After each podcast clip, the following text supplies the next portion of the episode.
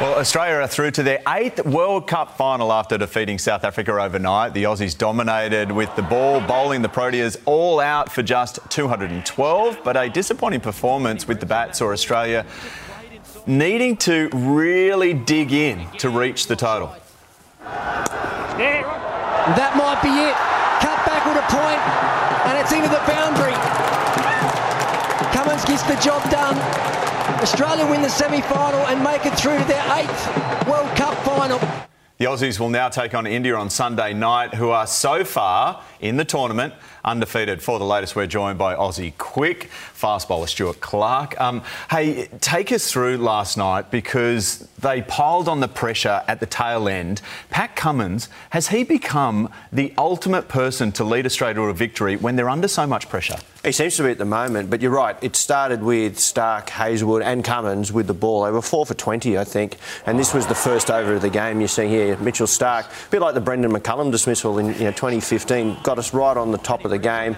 But to credit to South Africa, you sort of thought the game was going to end quickly with you know, four for 20, but Miller scored 100, a beautiful innings.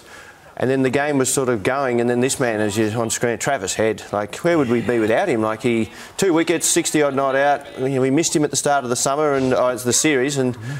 Little bit of pressure at the end there, but uh, we got the job done. He was on a hat trick at one point. He was bowling so well, and then of, of course 62 with the bat. Um, he had a month out, broken hand against South Africa. Ironically, he had to go home. He said it was a silver lining because I went home, spent time with the family. Yeah, it's a long tournament. Came back, and he's ready to go. Everyone was really worried at the start of the tournament when he was out. Could he come back and do what he was doing before that? But he's proven everyone wrong. That little bit of a refresh, get home, be with the family, do all that type of stuff. It wouldn't have been like he was in training, but you know he's come back in that right at the top of the order in the most crucial position. Him and Warner have done a great job. Mm, let's talk about that middle order collapse. They won't be able to do that against India, will they?